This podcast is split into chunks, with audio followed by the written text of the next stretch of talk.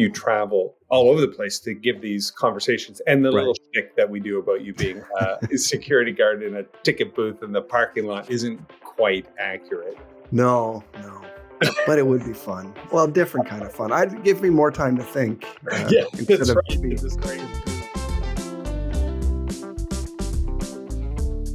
Hey there. If you've joined the podcast today, my name is Chris Jarvis. I work with companies on employee giving and volunteering programs. And my name's Jake McIsaac. I spend a lot of time thinking about public safety and restorative justice. So we are having conversations here that we've been having for 20 years. Yeah, the only difference now is we press record and share it with you. Thanks for joining us. On today's episode, I tell Chris about the day I heard my own thoughts. And we explore how do we respond to disaster when it's always unexpected? Is there anything that we can do to make ourselves a bit more resilient? Let's dig in.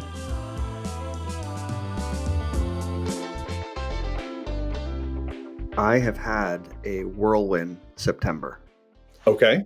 It's been full of, as, as, we've talked about before, working on the university campus. It's it's really vibrant. It's kind of fun. Lots of people coming back, but it it sets up some of the most awkward uh, annual training sessions, workshops that I have to do. And I don't love them because it's pretty heavy. Like this is like going in, talking about emergency procedures, how to stay safe. And one of those workshops that I deliver is on active aggressor, active shooter training. Oh, okay. So who, who are you doing this for your own security team or who do you do, do? this across, across the campus, across yeah. all the various faculties, staff groups, student groups um, you know, it talks about how to how to survive an active shooter. Like nobody wants to turn their minds to that. So yeah, it's no, like the you know when you you can you can pick any workshop to go to. Yeah, and this it's like crickets. Yeah, sometimes. I, so it's not no one conversation. No, and uh, no. honestly, and in Canada, I I mean it's happened, but it doesn't seem like I if I if I was Canadian, and I am, I would think, oh, this feels a little American. And secondly, why is the guy who punched my ticket in the parking lot ta- giving this instruction? was a regular guy sick? Yeah, the, yeah, the, the, the real guy, the, the real, real guy. guy. who knows all about this stuff. He's sick, so they called me in, and uh, I um, I get to, I, I get right. to, it's like one of those. Yeah, sure, yeah, I can do that. um, so you know, uh, having done a lot of thinking about this over the last number of years, whether yeah. that's uh, been doing some training and workshops through Homeland Security. Actually, much of it has been um, U.S. based, so you're you're not wrong.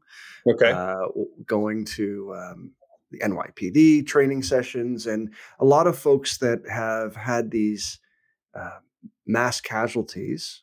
Mm-hmm. Um, they tend to, after it's all done, really be a hotspot for training sessions. So lots of people go there and start to figure out what would you do okay. and how would you respond, and yeah. and it's just about scaling after you learn the principles. So yeah. anyway, I go out, I do this session. I've been doing these for much of the te- last ten years. I try to find the balance between. I usually say this: it's heavy topic anyway. No one ever wants to think about the worst possible day at school or at work. And so I try to find the balance between sobering and terrifying. Okay because well that's you, it that's a fun spectrum like right well it, it, it's certainly not going to be enjoyable right but you know yeah. it's like the dentist so one of my colleagues who's a mental health social worker said mm-hmm. after one of these sessions i have got the book for you and suggested that i read uh, a great book called unthinkable it's by Amanda, The yeah. Unthinkable, Who Survives When Disaster Strikes and Why. And it's by a reporter named uh, Amanda Ripley. It's about 10 years old. I'd never heard of this book. It was a reporter's take, having interviewed a number of folks who've survived survived catastrophes from uh, terrorist attacks, mm-hmm. uh, active shooters, natural disasters. One that they actually um, look at is the Halifax explosion. Um, so they look at a range of these natural disasters uh, or, or emergencies and say, when you had a lot of death, you had some people survive, what would it look like to interview the survivors and say, what helped you get out? What were you thinking at the time? What were okay. you, what was going on for you? And so you're talking about the immediate aftermath, like not sorry. It's almost the, during the crisis. It's not like mm-hmm. we're all out and during. we're trying to process what happens. You're talking about the hurricane hit and now like the seconds after the hurricane leaves is that the moment where survival you're talking about survival. yeah survival okay. in the moment. It in the is moment. i don't know if i'm going to make it out of here.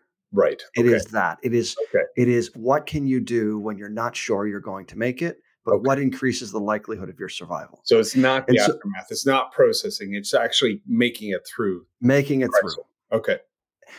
And what was fascinating was and i think what my colleague Hazel was trying to encourage me uh, with these heavy uh, is that hey, keep going out here, keep doing these presentations, no matter how many people show up for them, because the the the, the premise of this book suggests if you turn your mind to it ahead of time and you've thought about it, there's this mentalizing moment.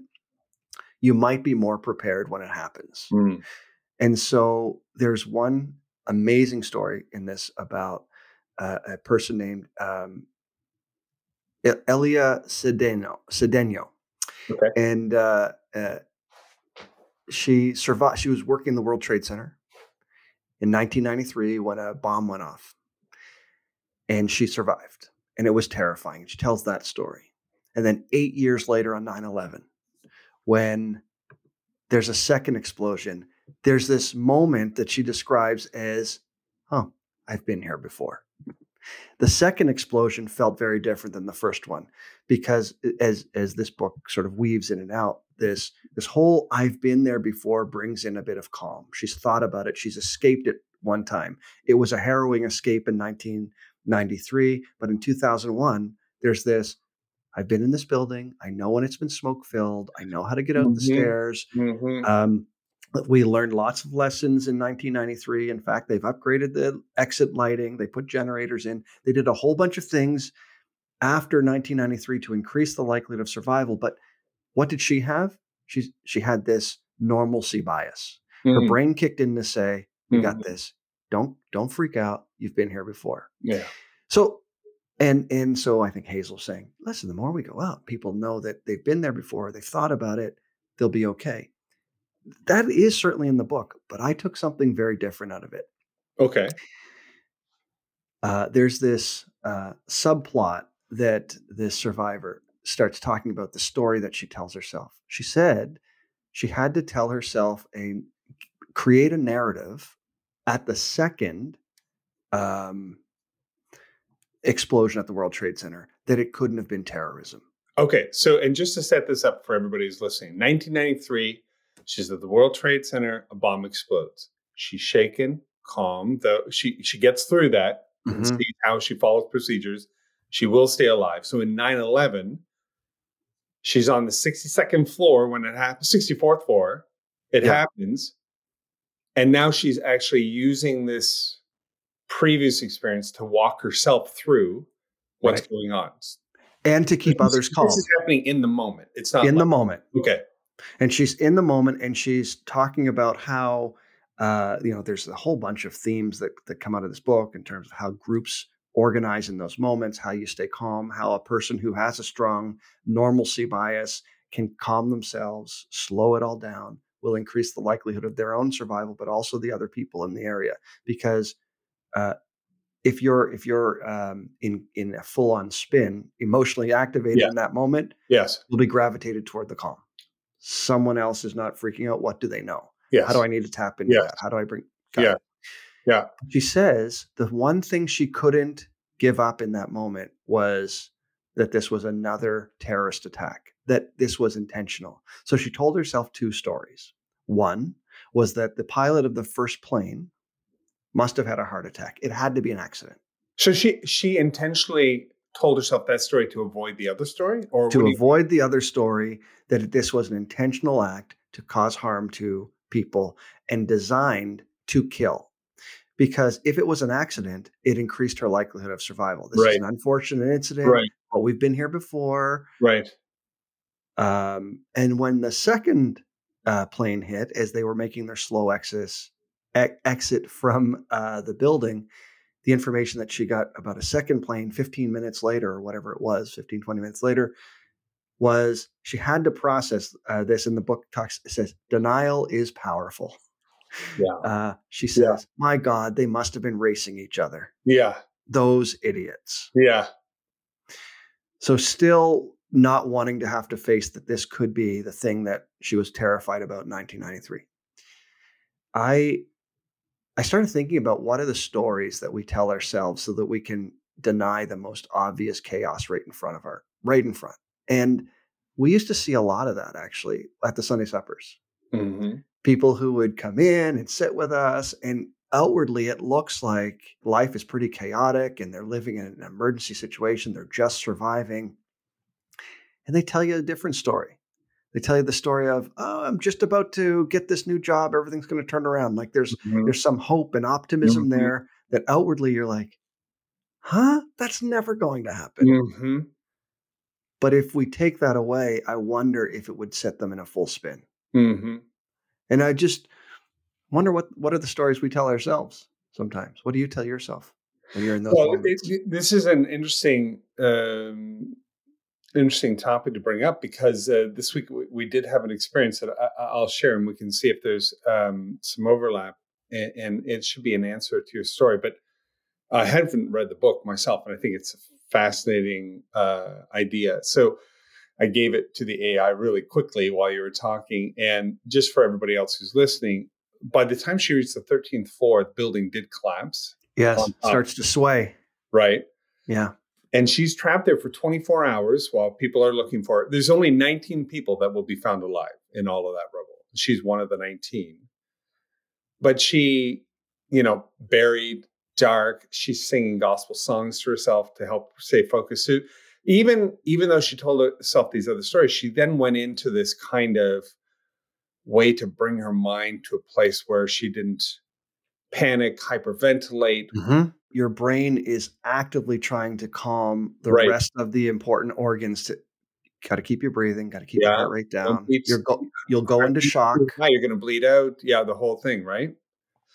Yeah wow. and no no help is coming. Well it's eventually coming but you, you may be there a while. And so the idea be I, what i was shocked about this book is what if the only thing you have to survive in these moments is actually your brain it's the internal piece. Yeah. It's going to be reacting and, and shutting down. I mean, yes, there are other things you can do, but in in in many of these stories in the book, all they have is those moments that are ticking by mm-hmm. and they mm-hmm. are deeply in it with themselves. Like there's mm-hmm. a inner monologue that's happening. Yeah, and this goes towards individual resilience, right? Um, mm-hmm. By putting yourself in stress stressful situations that you survive, you become a more resilient individual. And, you know, I think about my kids and how much should I help them in particular situations? Am I actually making them less resilient by stepping in and solving problems? But is it an unnecessary problem? Yeah, it's it's hard mm. to know. Yeah, it's hard to know what to do. What so okay, let's go back to your training. How did did this show up? Are you going to change anything about how you do these trainings? Because uh, again, for the listeners, I know you you travel to yeah. all over the place to give these conversations, and the right. little shtick that we do about you being uh, uh, a security guard in a ticket booth in the parking lot isn't quite accurate. No, no but it would be fun and life would be well different kind of fun i'd give me more time to think uh, yeah, instead of right. be, just do do do all the time uh-huh. um, would i change anything about the no i don't think so um, i think the uh, the content is consistent with the principles in the book already uh, it's actually it's it focuses on on um, what are the things you need to do to survive anywhere so whether it happens at the shopping center, in a movie theater, or you're walking mm-hmm. down the street, so that these kind of situations. So we try to make it principle based and accessible with four easy steps: run, hide, fight, tell. Wait, those are run, run, hide, hide, fight, or tell. So run is escape if you can get away, create mm-hmm. distance.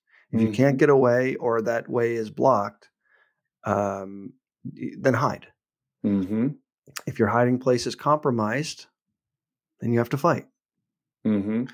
And no matter what of these, and you fight to uh, eliminate the threat until mm-hmm. the threat stops, mm-hmm. and it's it's very heavy. And I won't take us all down that path, but um, in those moments, you can see people having to think about things that they've never had to think about. Yeah. So as I'm standing at the front of the room, I can see the person who's never been in a physical altercation. Yeah. You know, the clerk clerk in accounting, mm-hmm. the person who comes in who's just sitting there going, What? This guy just told me there may come a day where I'm gonna have to take a fire extinguisher and bash someone in the head.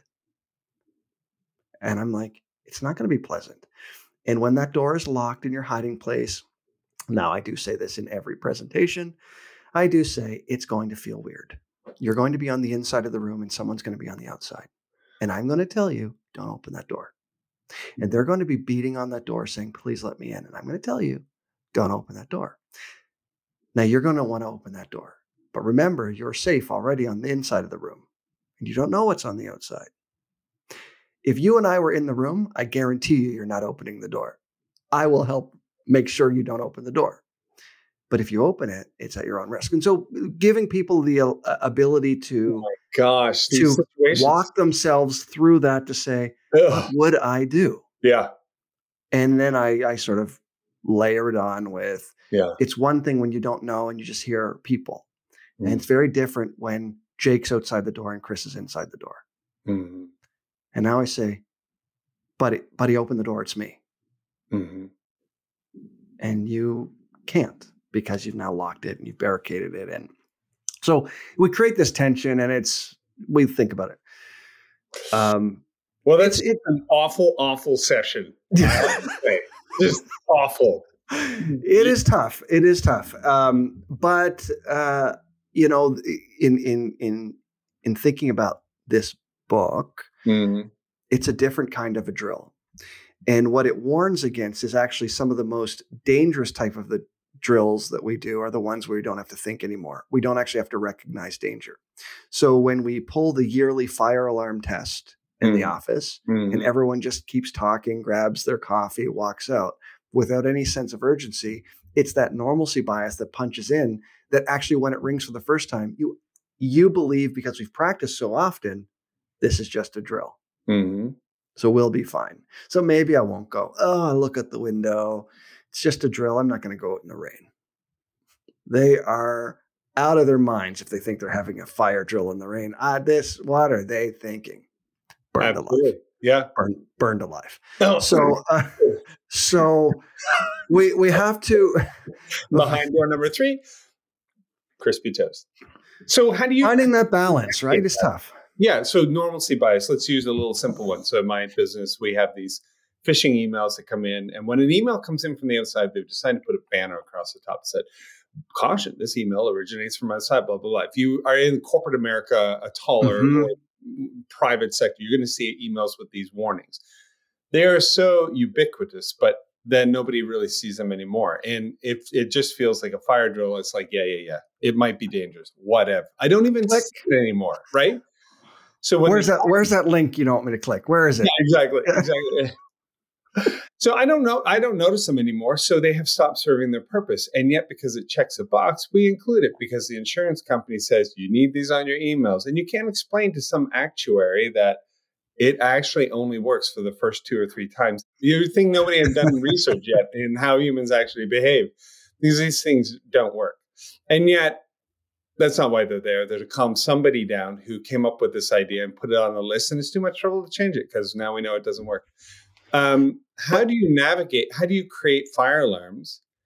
Mm-hmm. Because human beings, as we've said so many times on this podcast, and I say all the time, we notice what's new in our environment and we quickly assess threat or benefit. And then after that, right. we normalize so we don't have to think about it. Because if I had to think about everything that I'm seeing every day for the first time, what is a wall? How does a door work? Is this the right door knob? Like I would burn out my brain before I even got it downstairs to pour my first cup of coffee. So we normalize and we turn it into white noise. We flush so I don't yep. have to see.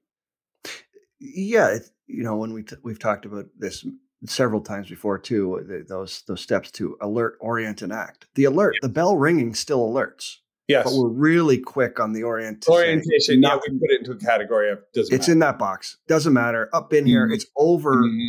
uh, reliance on normalcy.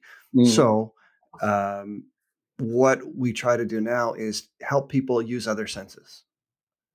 What else? What else is happening? Do you smell smoke? Uh, look around. What are what are people doing? Are people moving? So if you can try to train people to use to open it up more than just one thing, uh, they have to process more more deeply than just there's the bell. I know I should leave, but I'm not going to leave. Okay, there's the bell plus smoke. Mm, maybe I should leave. There's a bell plus smoke plus screaming plus running. Okay, so those are all good indicators, but I might go, yeah, whatever, whatever. It's never going to be there. What What about this angle?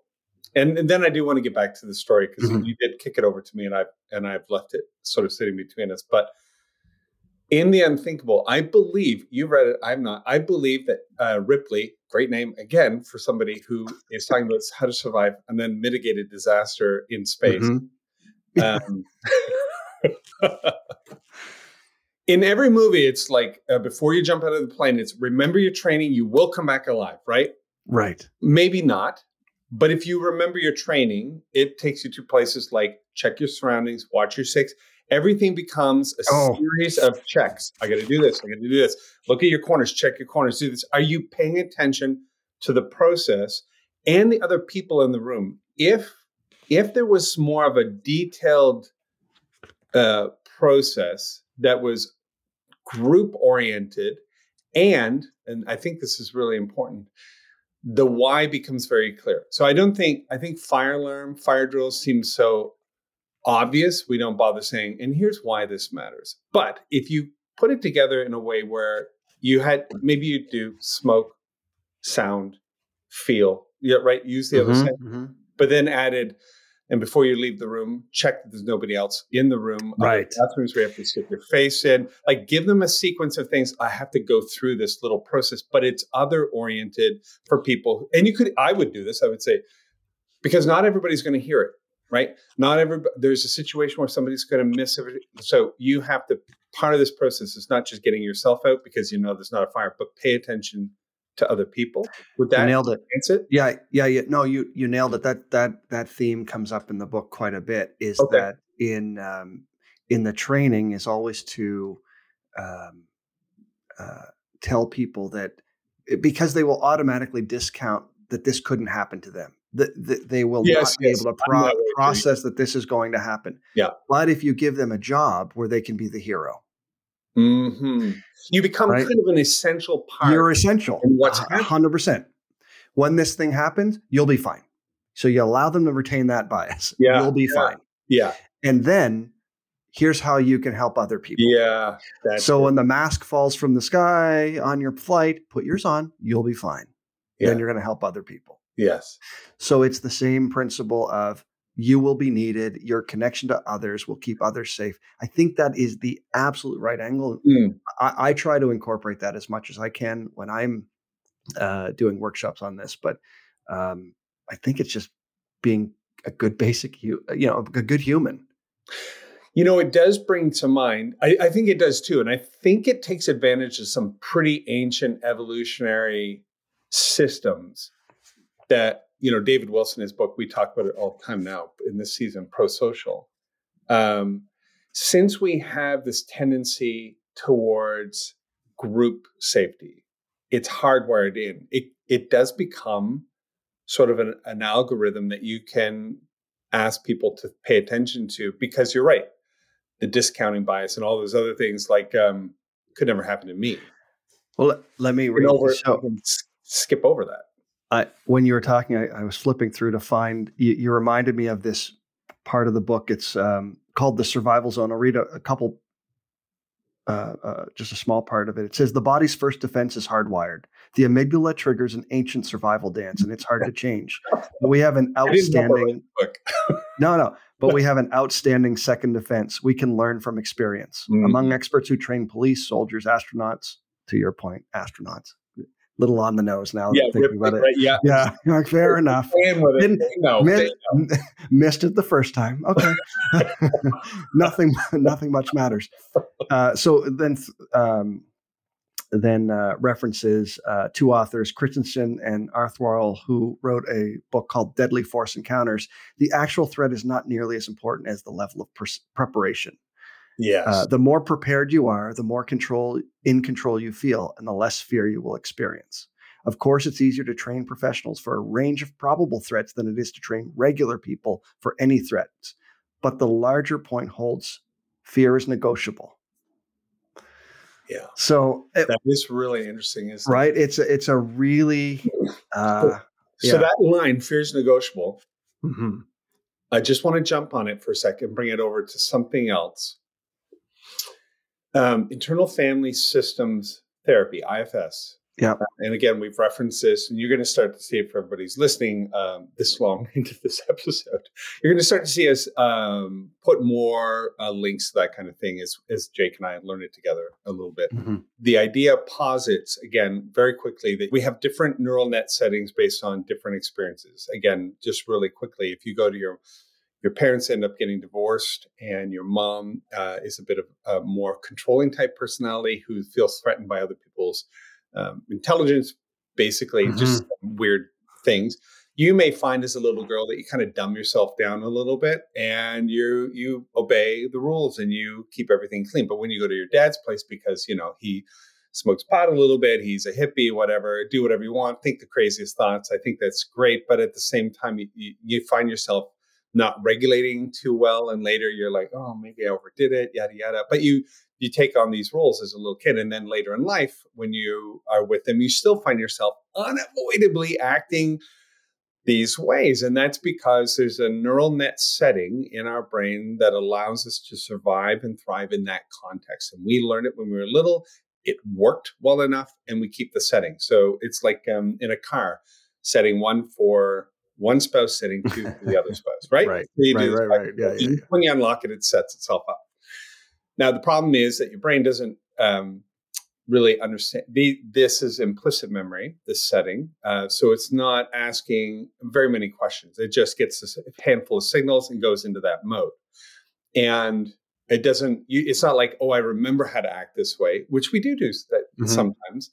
Um, this one just takes over and we become that version of ourselves. And it can be triggered by other people who happen to remind us of our mother or father. And we find ourselves at work acting in a certain, like, supplicant, dumb way with uh, mm-hmm. other stronger women who seem dominant or whatever. Or because we're always casting people in roles to work out our trauma. Like, I haven't quite figured this out.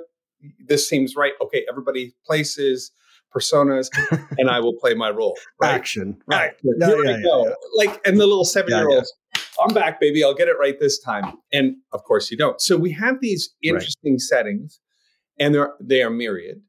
If you ever wonder about this part thing, the, the line that convinced me was, you ever have somebody say, Hey, do you want to go do this? And you're like, Yeah, but no. I just, part of me just doesn't want to go. That's what we're talking about. That's an actual setting that's mm-hmm. online. So IFS breaks us all down. God, that part of me always says, yeah. I don't want to go. yeah, that part of me is powerful. You want to do that? No. It's getting stronger as you get older. Your, your, your, rhythms become tighter and shorter, and it's like stay alive. Just do less. Stay alive. You're like on Survivor. Just let's mm-hmm. three three blueberries and we'll make it. Yeah, which is kind of a sad way to live. But anyway, so these, but we can interact with these parts or these versions of ourselves by recognizing them and understanding them. So when we find ourselves in a, let's say, a social disaster or another setting mm-hmm. where we have panic, I'll give you a scenario. Okay. Because I'm interested in how this book might speak to that. Because I love how these systems kind of overlap based on some similar evidence yeah. coming out of neuroscience and whatnot. So my team's here. We go to a, a community kitchen, 550 men off the street. Oh, wow. Yeah, it's big. And they all sign up. They go in program when they break the rules and they use, again, they're all coming over, overcoming addiction from all types of walk here in Baltimore. Um, they have to leave uh, for a certain period of time, then they come back. Some people have uh, dropped out, come back, dropped out three or four times. They have a graduation, as you know, 12 steps. You and I are mm-hmm. pretty familiar with mm-hmm. it. But you get medallions um, for certain achievements your first 15 days, your first 30 days, when you graduate at another level and you share these stories. So it's it's full, it you know, over 500 men thinking about their stuff each and every day. Mm-hmm. Who do I need mm-hmm. to apologize to? How do I need to embrace my powerlessness? How do I admit that I don't have as much control and I'm using substance to overcome my lack of agency and my fear? What am I really afraid of? Why am I afraid of it? Where does that take me? Like 12, 15 hours a day, they do not get a break from it. So when we bring people in from companies, it's a very safe space in that sense, right? They know each other. There's accountability. They're very clear in and out rules. It's a crazy hospitable place because we all understand that we are going to share in the benefits of doing this right but there are there are sanctions when we break the rules and we're going to be held accountable for that so i find it to be an incredibly safe space but even more than that like it's the brilliance of intention it's just the vibe the energy there jake is just amazing mm-hmm. right because there's very few other places where you can get that many people thinking about the work that mm-hmm. intentionally. So we took my team, realized we're a team mm-hmm. there. There's only about uh, a dozen of us. And we all went into character. We do this thing where we do this immersive learning and they, we give them a piece of paper for one of the stages in the journey of the volunteer. So we're not asking people to act out a stereotype. We're asking them to remember what it was like to be at this place in your learning matrix. So some people mm-hmm. were unconsciously incompetent. Here's what that looks like. You may be very aware of what's going on here, but we want you to act as though you are unconsciously competent. Can you remember what that's like so you will remember on behalf of other people? So when you're organizing an event, you have that empathy for where they might be coming in. And then there's the consciously incompetent, and then there's the consciously competent, and then nobody gets to be unconsciously competent because that's, you know, too good. So there are these mm-hmm. kind of three stages in the journey of volunteer that we unpack. Everybody takes a role and we go in and we do the volunteering. We actually do do volunteering. We have the brief beforehand, we have the debrief afterwards. Incredibly important to generate cognitive dissonance in order for the brain to learn something new, because that's when the acetylcholine kicks in. And um, a person that I'm enjoying explain internal family systems uh, therapy actually talks about these moments of cognitive dissonance being the moment to bring in a new learning right a new a new result to what you thought you knew so i have learned all the time that when i see a disaster movie when uh, something bad happens somebody's out to get me and i will die every single time so she has the experience of the world trade center and she followed procedures and she didn't die and then she had to reconcile that with maybe an, an unconscious bias of this is terrible, panic, whatnot. And now she's got new information. She's mm-hmm. she had to stitch that together. Now she'll think differently. Obviously, that played out in 9-11, right? Right. And she was fortunate enough to tell the story. Obviously, mm-hmm. a number of other hundreds of thousands of other people could have done the same thing, but they didn't survive. Right. Um, but for us, when we went there, we we all were with we were in a very safe space. Nothing happened. It was so polite. Everybody's incredibly friendly and in character. We're having this really interesting experience. And then we debrief. What did you see? What, you know, was it what you expected? We kind of process that cognitive dissonance. We try to learn those new stories. But then afterwards, we realized as we broke the scene and we started to talk about it, okay, so what was that like for you to be as though you were unconsciously incompetent? we kind of talked about that a little bit, but then we started to veer into some personal stories that were triggered because of people's own experience. So when they came,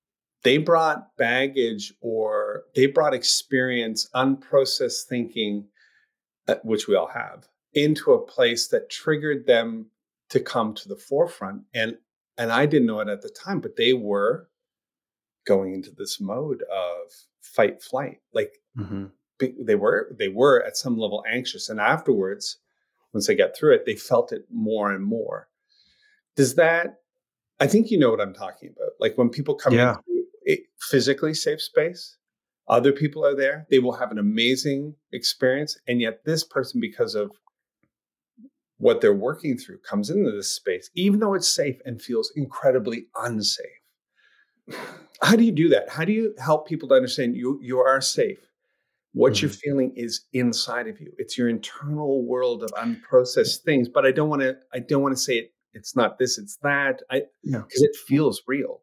I have conversations like this all the time. Okay. Uh, and w- one of the things I do is I test out some other words for them to try on and see how they feel. Okay. So um, when someone articulates being unsafe, but the circumstances mm. outwardly mm. don't track, like I don't have any evidence, but I get that it's upsetting. Mm-hmm. I say, upsetting. How about that?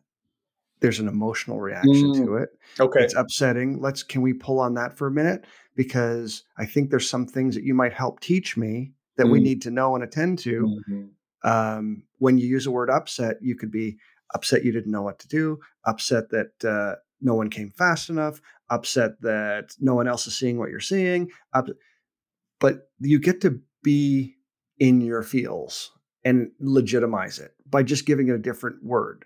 Because if we say unsafe, it became the word and the mechanism to push it over to someone. That word is then yeah. taken up by the group to affirm on one level almost the group member and to say, yeah, you belong. Oh, I hear that. I hear what you're yeah. saying. And we repeat it and then it almost becomes truer.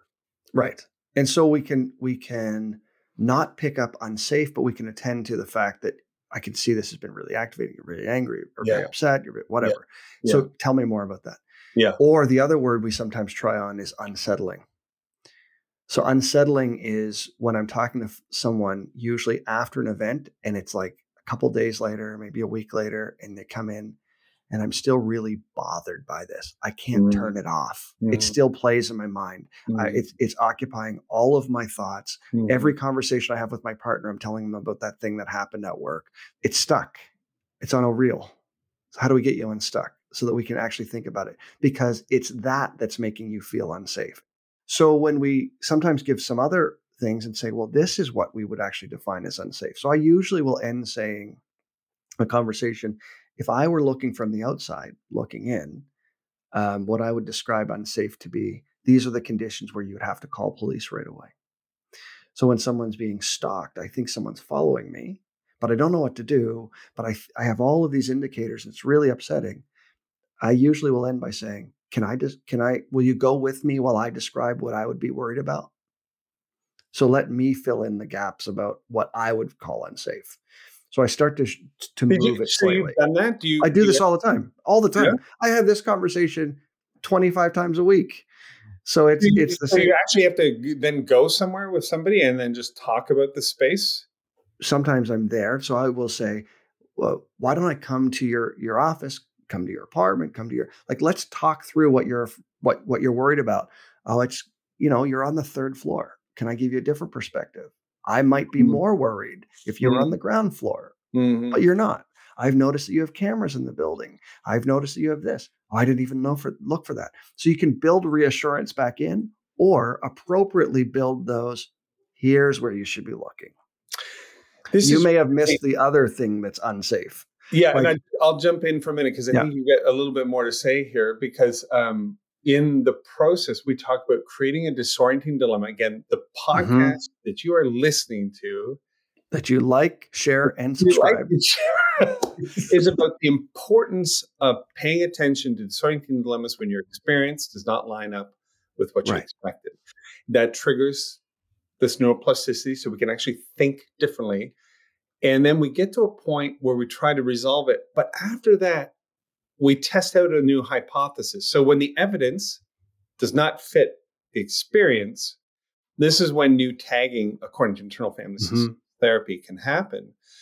But the discourse that you're talking about, just quietly walking through and pointing things out and actually informing now the new way of thinking is incredibly is an incredibly important step as opposed to Oh yeah, it was different. It's you're fine. It's a different. Let me give you three things. I'll see you mm-hmm. next time. That's not enough for human beings to actually set up a new net setting to think about things differently.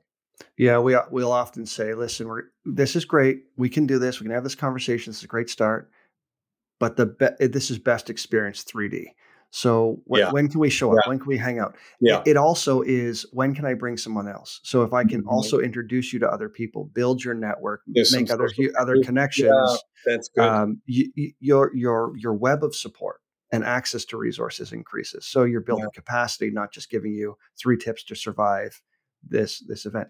Uh, can I tell you another really, really quick piece? I think so because it's. Okay, I think so. We can do whatever we want. Why not? Well, it might get edited back. We'll see. Okay. Um, oh wow, it's one of those. Okay. no, no, no. I, it's the time that I I got caught um, uh, talking on a body worn camera, but I think it tracks in this. So All right. Yeah. Uh, we wear these body worn cameras. It sits right here in the middle of my chest, right under my chin.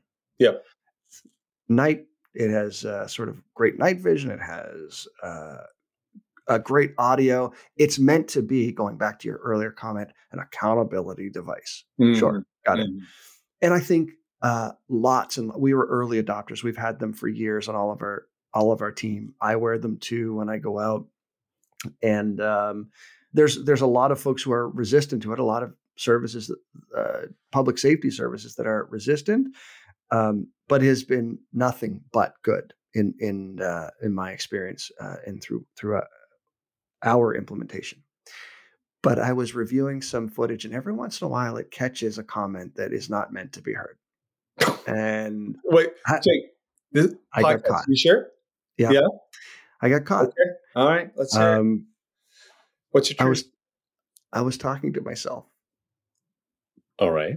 I didn't even know.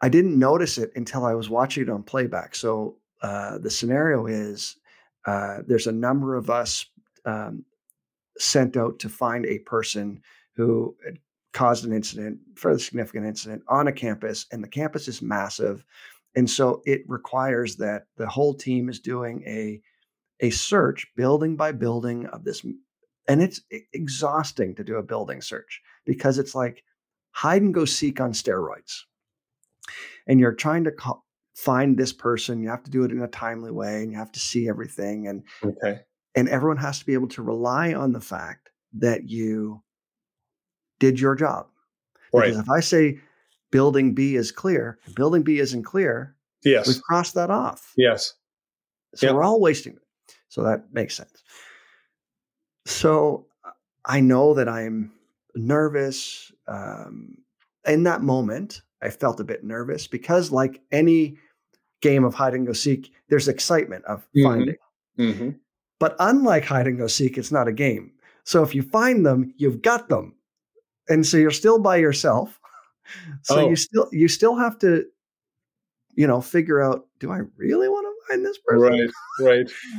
So you're moving through in a systematic way. You're covering up the building, and I can hear myself calming myself down. This is afterwards when you're watching the. I'm watching the body camera back, and I was like, "Oh, I didn't think I said those outside, but I must have been whispering to myself." And I'm going, "Just breathe, just breathe, slow down, slow down, check Wow. that, check that clearly." And I could hear myself on this camera. There's no one else around as I'm going through the building, checking, trying to make sure that I'm thorough. Mm-hmm. And I have to this this procedure procedural self-talk where I'm going through going, just check it, just stay calm. But I'm there's moments where I can feel myself ramping up. And it's like, just breathe, slow your breathing, relax, keep going, keep checking, keep checking. And it was fascinating because it was the first time I heard my own voice outside of my head, but I knew exactly, oh, I must whisper that stuff to that stuff to myself when I when I really need to hear it. That's amazing. Oh, we we, we found him. Just to You? let, let it off the hook. We found him. Yeah, it's fine. Everything's fine. But in those was moments, was it real? No, was it real what? it was just an exercise, right? No, this was real.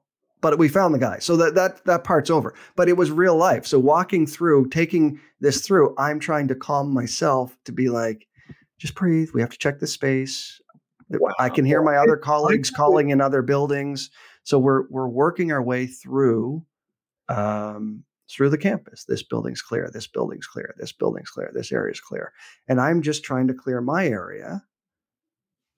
And I know what I'm doing. So if I watch back the video, I can see what I'm doing. I can see, but I'm talking to myself, going, slow down, just check it. It's fascinating to me. That is, anyway. uh, self-regulation is a really fascinating thing. And then Mhm. coming back to internal family systems, it is interesting because um, there is a way to kind of prepare for these situations ahead of time if you are thoughtful about it. And but coming back to you know, I don't know where this leaves me for uh, bringing groups in. Sort of, we can tell them we're coming to a men's mission. Let's say mm-hmm. we can give you a heads up, and we can give you some training and things to talk through. But we may have to give people a way for them to talk to their own parts, just like you did, which is if you feel like there are feelings coming up and it's unexpected, first of all, things should know is it's normal. It's okay. Yeah. There, there you, this is an intentional part of the process is not only learning how to interact with the community, but learning some pretty important things about who you are. So you could withdraw if you want um, you could keep going and then know that we'll talk it through afterwards. You could, like, I mean, maybe that's the part we need to add to it. I, I'm so used to it that, and so used to processing things that come through it that I feel like, don't worry, just follow the process. It's completely safe space. I know where all the cameras are. I, I've been in other spaces.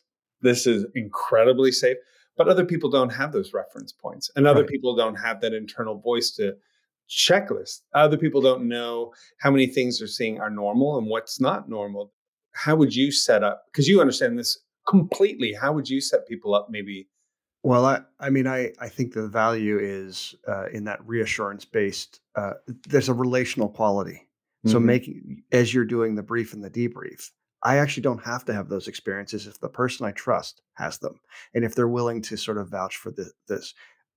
So even though I've never been here and I'm feeling a bit anxious, I can look to you. And if you are cre- given the opportunity to actually say the thing out loud, I don't have to figure it out. You're going to tell me, I've been here. It's safe. You may be nervous. So you may be thinking and feeling this way. Totally understood. I was here then I don't have to go through it because you've already laid a bit of a roadmap. In that way, you're the guide. You're bringing me along. You're oh. you're you're anticipating what I might be feeling because you were there before, and I don't always have to go through it myself. Okay, so I can see that in this particular case. So I can see that being a good strategy, and that makes sense to me. But in this particular case, I think I was so close to the folks that I was with that they said, "Yeah, but you have been here before, and I haven't, and you haven't been through what I'm dealing with." Nobody said that, but mm-hmm would it ever invalidate people to say, trust me? Uh, or. Yeah, because that's not easy. Uh, yeah. You, you just jump off the roof and flap your arms. Like you might as well ask them to do the impossible. Yeah. So if if trust is the uh, only thing I have, um, so, so it's asking people, what do you need? What would help right now? Yeah. And I think I think they they will tell you. Okay. And and obviously there's some aspect of this. What, what you, would have helped? What would have made a difference for you? So asking different questions at the end in, in the debrief that would call them to sure um, sense make together. Yeah, Not I think just, that's the discussion part that we talked about that you did later, which is let's yeah. walk through this, let's unpack this. That level of discomfort or unfamiliarity is the point of transformative space because when acetylcholine is triggered and you do start to grow new neural pathways, it is incredibly challenging to your identity. It mm-hmm. is going to go to places of if if you have uh, some unresolved hurt in the background, implicit memory is timeless. So you'll go right back to where you were when you had it the first time. Right? Yeah. I think that's it. This has been fascinating. Yeah, this is great. Thanks for sharing uh, more about the book. Let's uh, put some of the stuff in the show notes and uh, we'll keep learning together. Sounds great. All Talk right. next time. Thanks, Jake. See you, buddy.